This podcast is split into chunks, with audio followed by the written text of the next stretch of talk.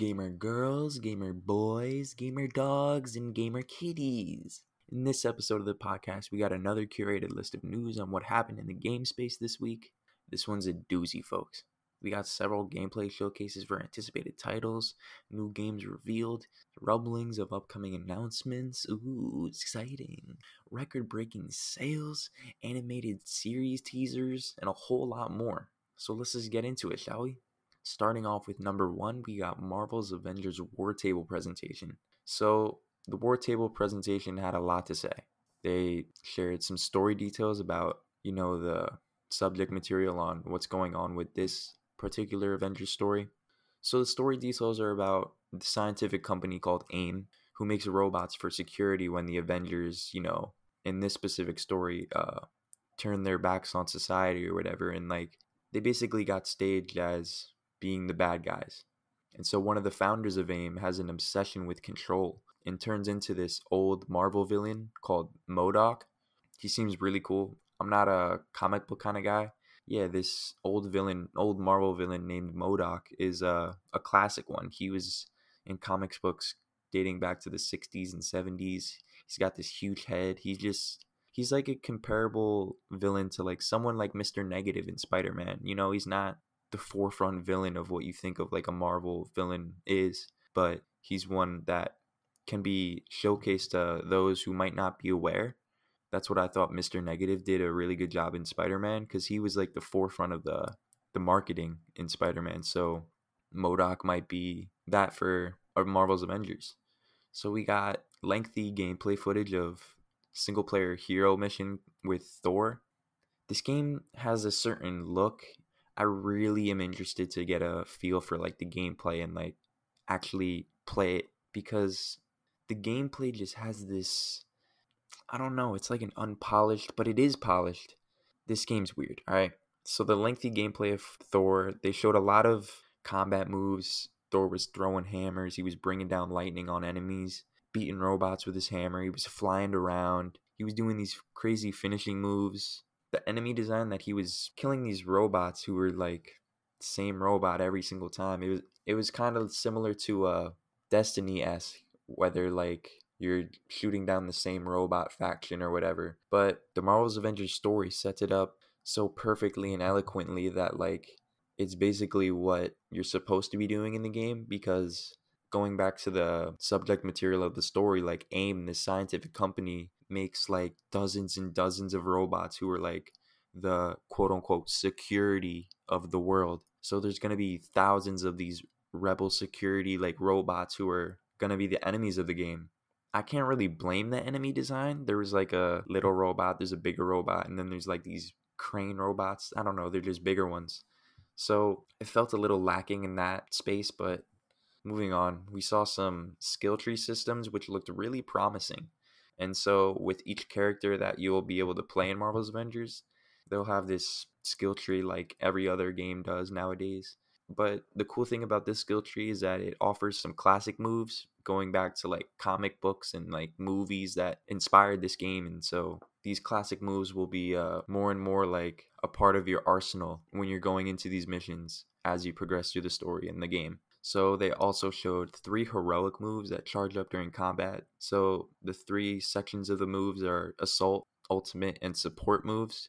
These were like flashy, bombastic moves akin to like Marvel Ultimate Alliance, uh, in a sense that like the moves were really flashy. They were really huge. Like they killed a ton of enemies. They took up the whole entire screen. It was just like a it's like a final smash, you know. But each character has three different ones and they just charge up during combat and stuff. It's it looks pretty cool. Going back to that Ultimate Alliance comparison, I feel like Marvel's Avengers has a lot to do with that game in a sense that it feels like a really big budget, like polished Ultimate Alliance in a sense. Because in a lot Ultimate Alliance, you're like going around with your friends in co op, beating baddies, progressing through the story, seeing all these crazy characters fight into this world. But that's the thing with Marvel's Avengers. They're not going to be intersecting like the Marvel lore and all that. Like, it's not going to be Wolverine in this because it's an Avengers game, but it felt like an Ultimate Alliance just revved up to like 100, you know? So, after the gameplay trailers and all that, the lengthy footage of gameplay, we saw the Destiny influence of this game. We saw gear containing different perks, modifiers, status effects, which increase damage or shrink enemies. That looks pretty cool.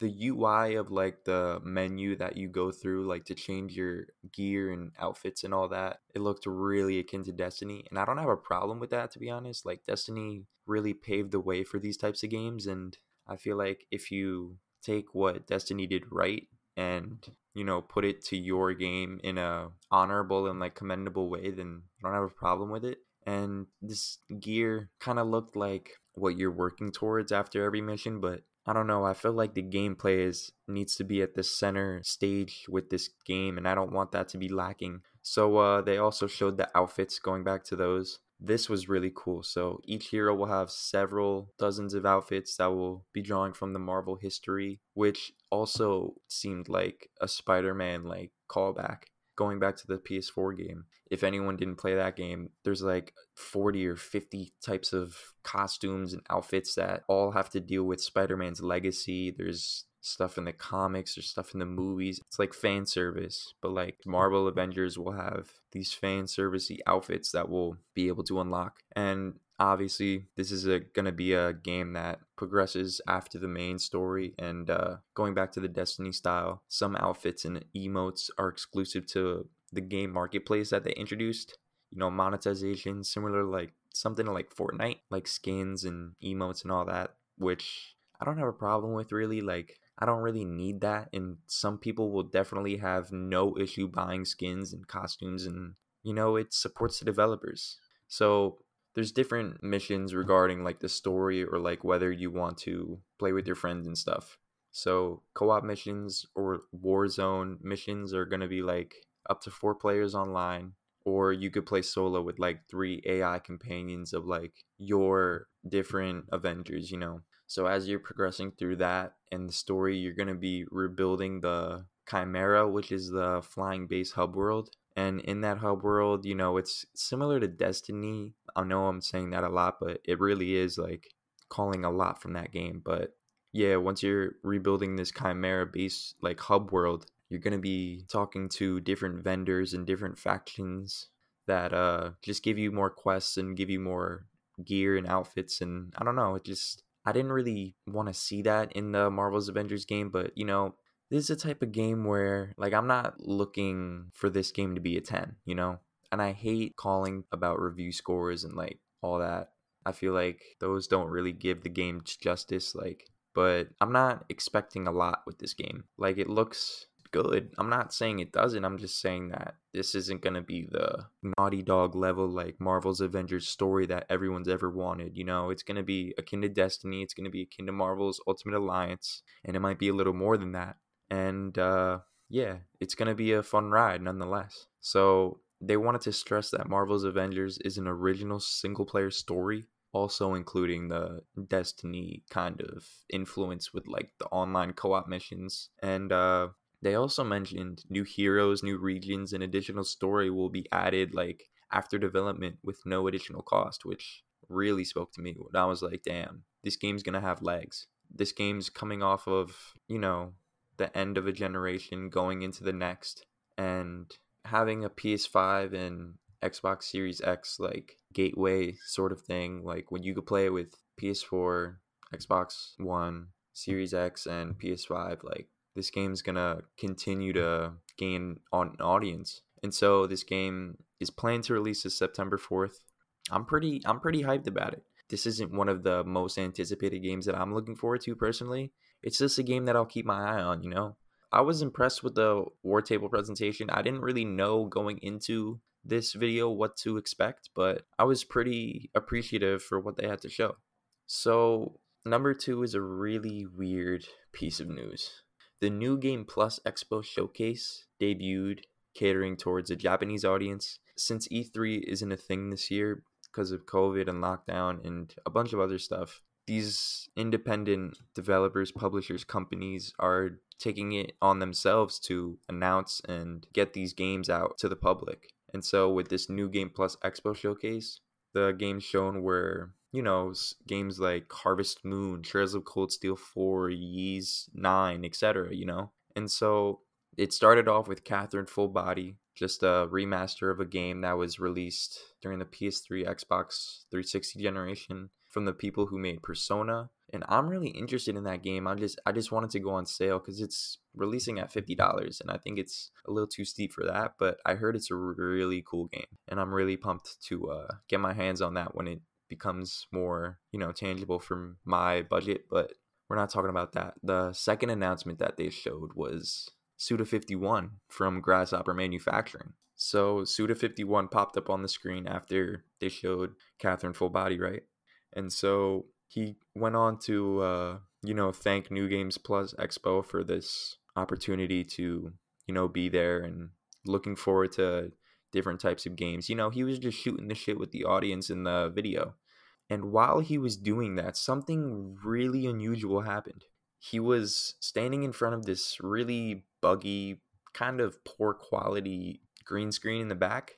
And while he was commending the New Games Plus Expo showcase, gameplay for No More Heroes 3 popped up in the back. And this is really weird because Suda 51 was in front of the game, you know, like in Suda 51 fashion. He was in front of this poor quality green screen talking about how excited he was for the announcement of the show, while the game he's making in development is being shown for the first time ever in back of his head. You know, he's talking about the lockdown and situation and his backlog that he intends on tackling. Meanwhile, never before seen gameplay for his highly anticipated game is being shown behind his face for like two minutes. I've never dived into the No More Heroes series, but it's definitely in my backlog. I mean, I had a Wii, but I wasn't really during that that age. I was like really young, so I wasn't aware of like the cool games out there. I was just playing you know Mario and Wii Sports and all that. But uh, yeah, I wasn't really into so No More Heroes. But as I grew older and as I appreciated the games industry as a whole more, I learned that No More Heroes was a thing, and appreciating the strange, weird, quirky worlds that Suda Fifty One and Grasshopper Manufacture builds. I just have this deep appreciation for those types of games now, and I really am excited for No More Heroes 3. And looking at this gameplay that was just being blocked by Suda 51's head talking about trying to beat Super Mario Odyssey during the lockdown. I was just like taken aback. Like, I wasn't really taken aback because this is Suda 51 fashion. Like, he's awesome, he's weird, he's just one of one. Like, no one can replicate Suda 51's quirkiness. And so I just felt like this was some weird and cool news that I'm excited about, you know? Like, I don't know, it was just, it was odd and I really am looking forward to that game and hope to see more of it. Number three on the news today is a bit of a not a depressing news story, but I don't know. I don't really know what to think about this. So, the June 24th Pokemon Presents happened, and it was an 11 minute presentation revealing Pokemon Unite, which is a very big departure from the Pokemon series as a whole.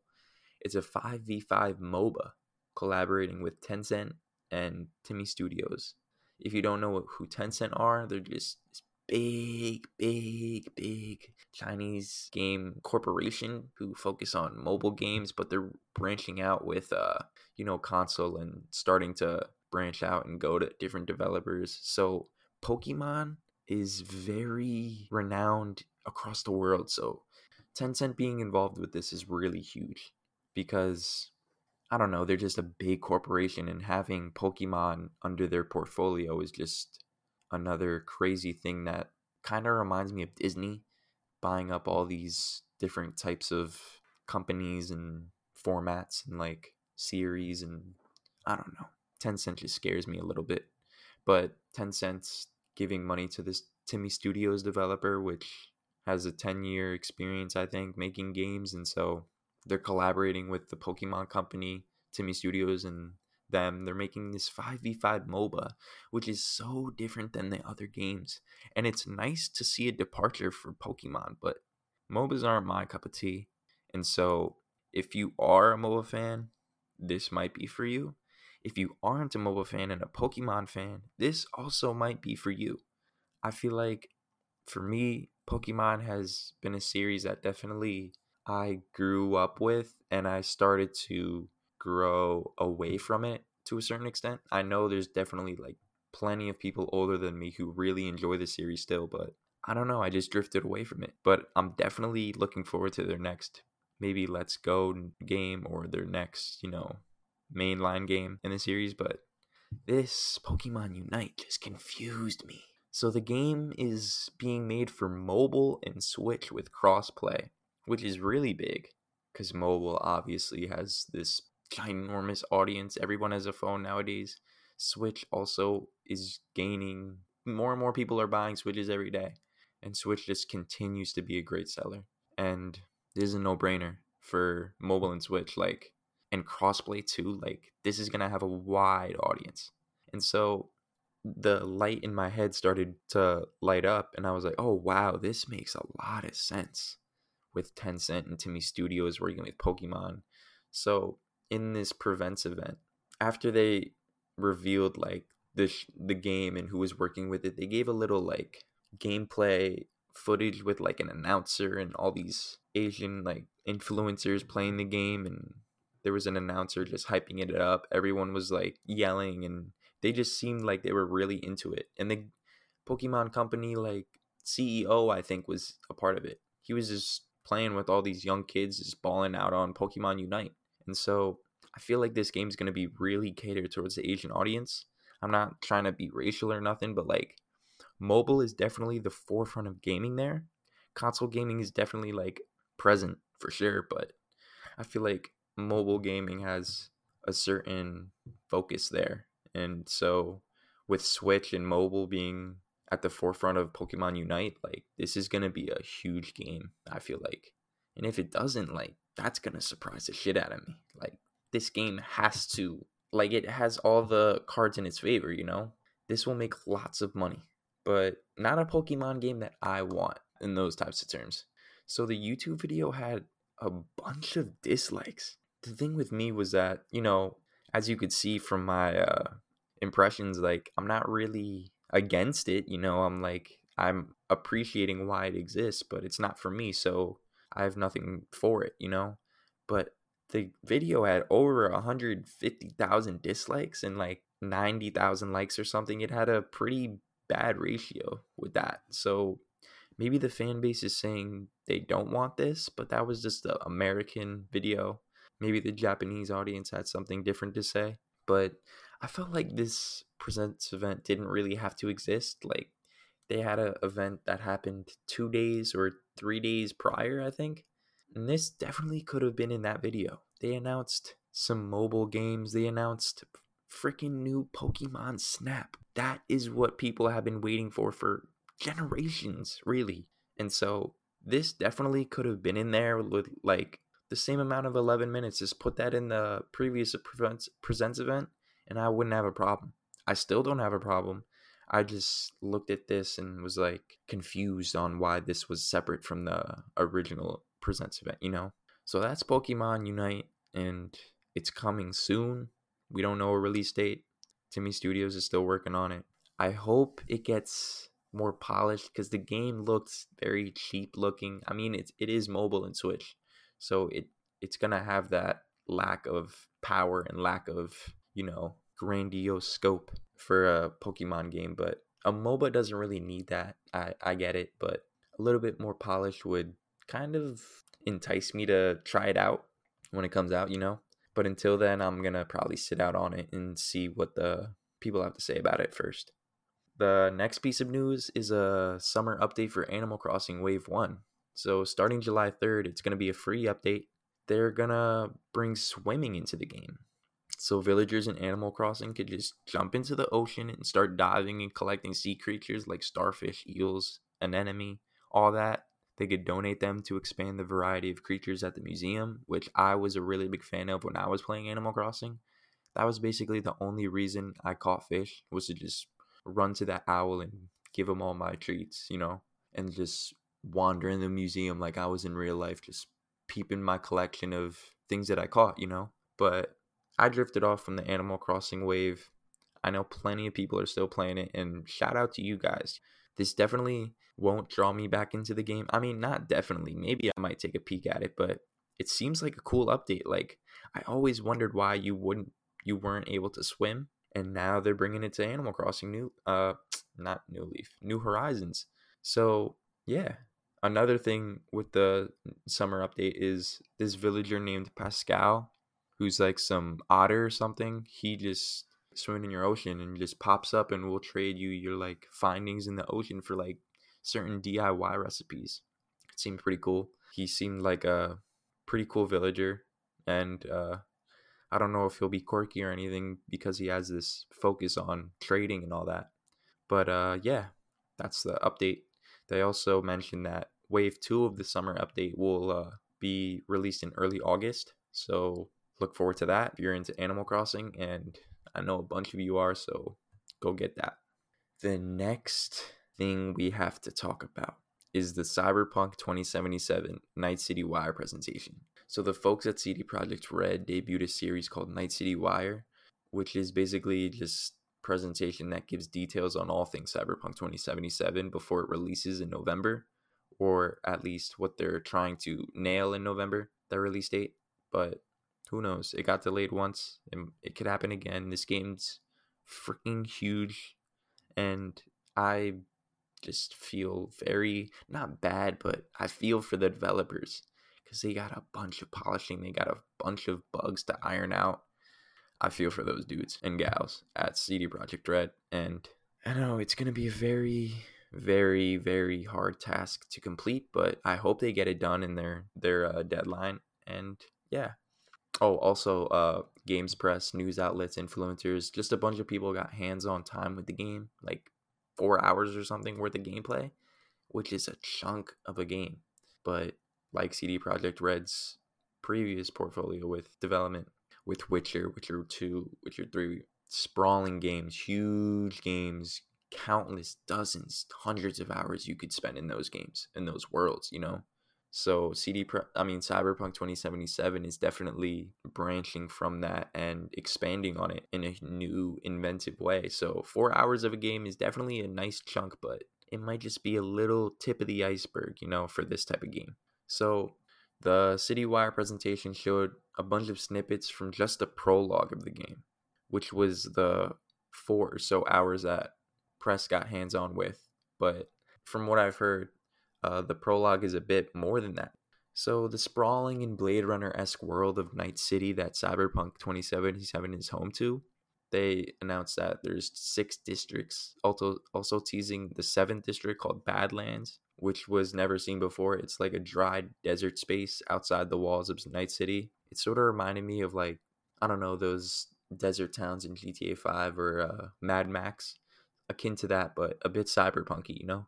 But uh, yeah, they showed that there's different inhabitants, like nomads with Badlands. There's different gangs in Night City, different types of people with their own different like morals and motives. It's a huge sprawling game with like a social ladder that I'm really excited to like analyze and like pick apart as I play the game. And so this game was original. I mean, this cyberpunk entity was originally like a tabletop RPG. So there's like a ton of material that they could draw from with the game. So I'm really excited to see what they. I mean, I've never played that tabletop RPG, but uh, from what I've heard, those can definitely be sprawling and just endless. So they definitely have a nice barrel of subject material and characters and locations and just ideas that they could get from. So they shared with this Night City Wire presentation like the the story that you will your character will be trying to chase is like this biochip that grants the gateway to eternal life, which is such a cool like concept. Eternal life and morta- immortality is definitely a thing that I'm interested in, not in reality, but like in fiction and all that. Like it's so cool when those stakes are that high, when everyone's trying to chase that bit of like power, and it's just a cool idea to chase and gain, you know. So with Cyberpunk, there's going to be tons of modifications that allow more variability with gameplay, similar to like the Deus Ex series, which I heard from lots of the press outlets and like the news outlets. And they just mentioned that the emphasis on modifications and the variability with like what you could do is like sprawling. Like it, they said it's like Deus Ex, like on math type thing something they really focused on with the Night City Wire presentation was this gameplay called Brain Dance. So this section of the game is pretty weird. It was pretty I don't know, it just differed from the rest of the game in a weird like detective mode type of thing. So in Brain Dance, you'll get to analyze like a scene. You'll you like jump into the character who you're you're sort of like inhabiting. So you're jumping into this person's mind. You're feeling what they're feeling. They're going through what they're going through. You know, you get to see what someone else sees and like feels and stuff. And after that, you're in like analyze mode. So you get to analyze a scene. So once you're in this analysis mode, you'll be able to control like the playback of the scene you just experienced you'll be able to speed up, rewind, pause, like scan certain objects that have importance to like the quest at hand. And uh, from what I've heard from an- hands-on impressions of the game, you know, this varies upon like what you're looking for in Cyberpunk 2077, but they seemed not impressed with I don't know, it just seemed like this off kilter sort of mode in the game that I mean, it fits the narrative of the game. Like you're jumping into these scenes and like these events with like crazy technology, but that can be, you know, not fun for some people and might be crazy fun for others. But we'll see when we get our hands on. Another thing that the Night City Wire presentation went went into detail with was this cyberpunk Edgerunners standalone anime. Uh, they're partnering with this studio called Studio Trigger and Netflix. So, in this standalone cyberpunk story, both fans of the game and those who are unaware will be able to enjoy Edgerunners from the Studio Trigger people. It's set to release in 2022, which is kind of a ways off, but I'm excited to see what they have. You know, we didn't really get to see any of the, the footage of the anime at hand, but you know, Cyberpunk isn't even released yet, so I'm kind of focused on the game more than the anime, but I'm definitely interested in the anime after the game comes out and all that.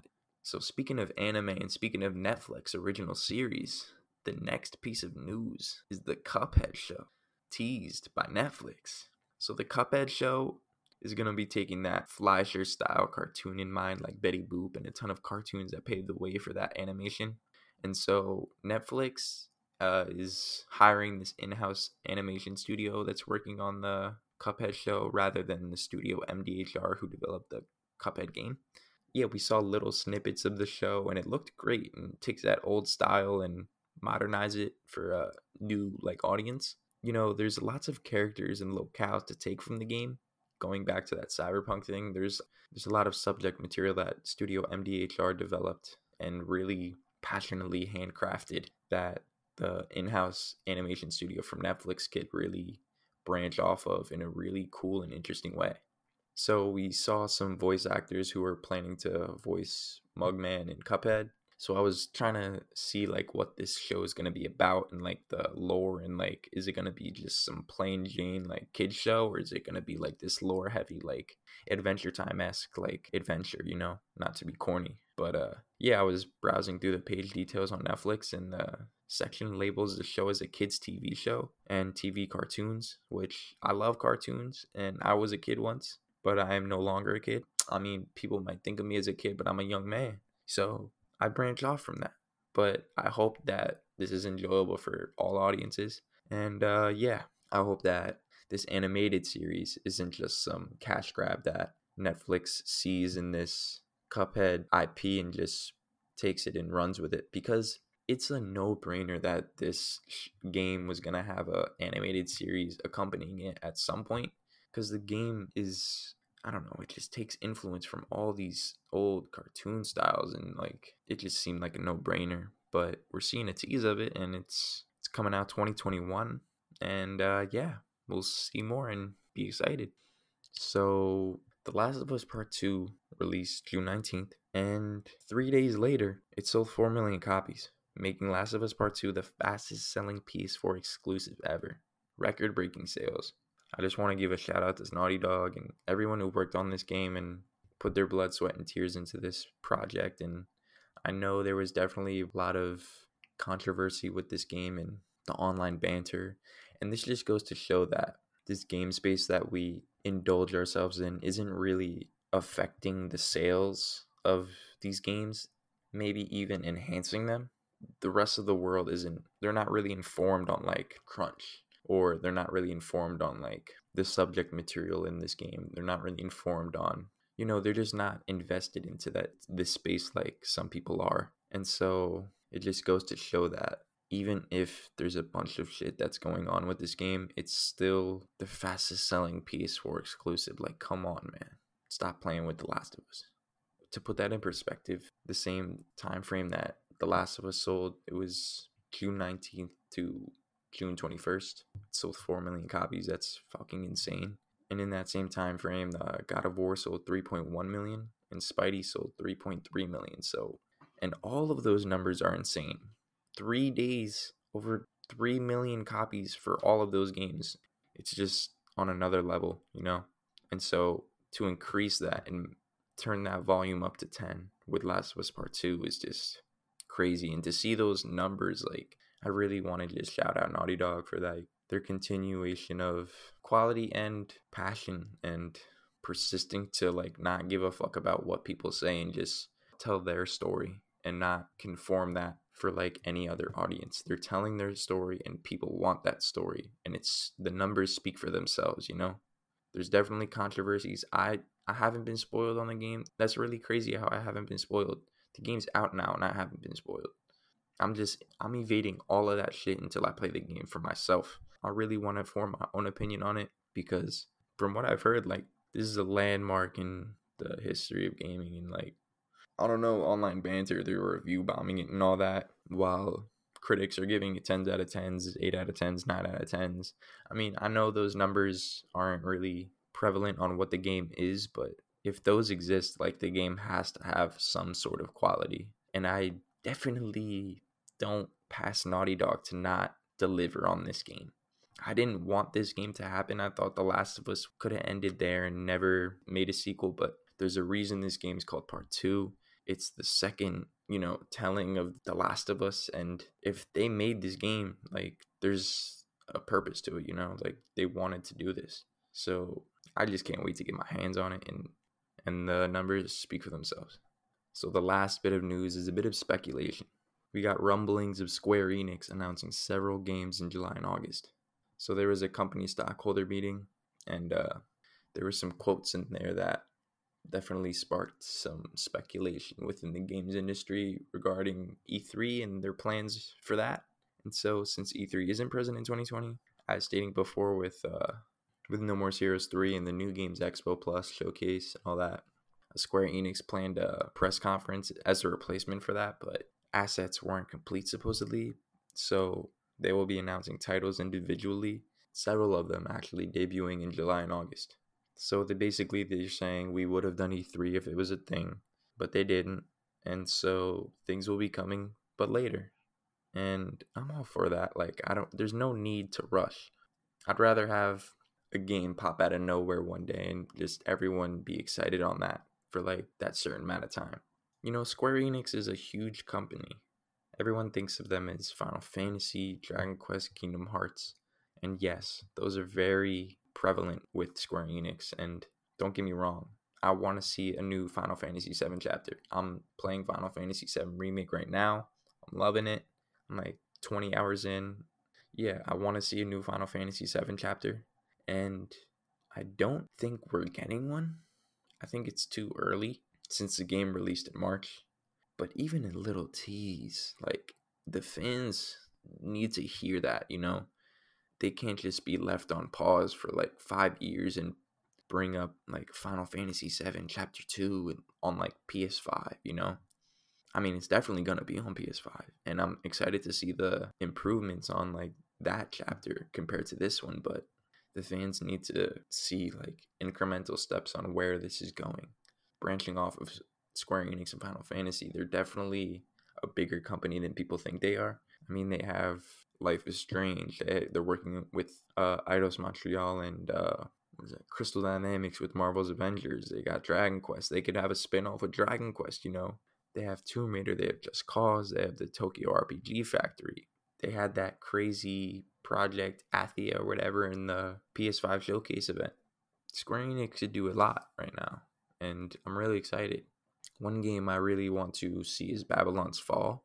It's being developed by Platinum, and I really love their kinetic, you know, intense combat and their really flashy, chaotic stuff. There was a state of play in like 2019, right? That showed a bit of Babylon's Fall, and at the end of that teaser, they said there's going to be more information next summer, which is now. And so maybe they planned on showing this in their replacement E3 press conference, but maybe one day they just drop like a big load of Babylon's Fall on us. And I would love that. Like that game looks, the world looks crazy. Enemy design is just buggy. And I really want to get my hands on that game. Like any other platinum game, I just I'm just dedicated to that development company and like have my faith on that team at Platinum. Even though they've had some bumps and bruises, but as of late they've been knocking it out of the park with NieR Automata, with uh fuck. What's the other what's the other game that Platinum's been making? Wonderful 101, Astral Chain. I really want to get my hands on Astral Chain.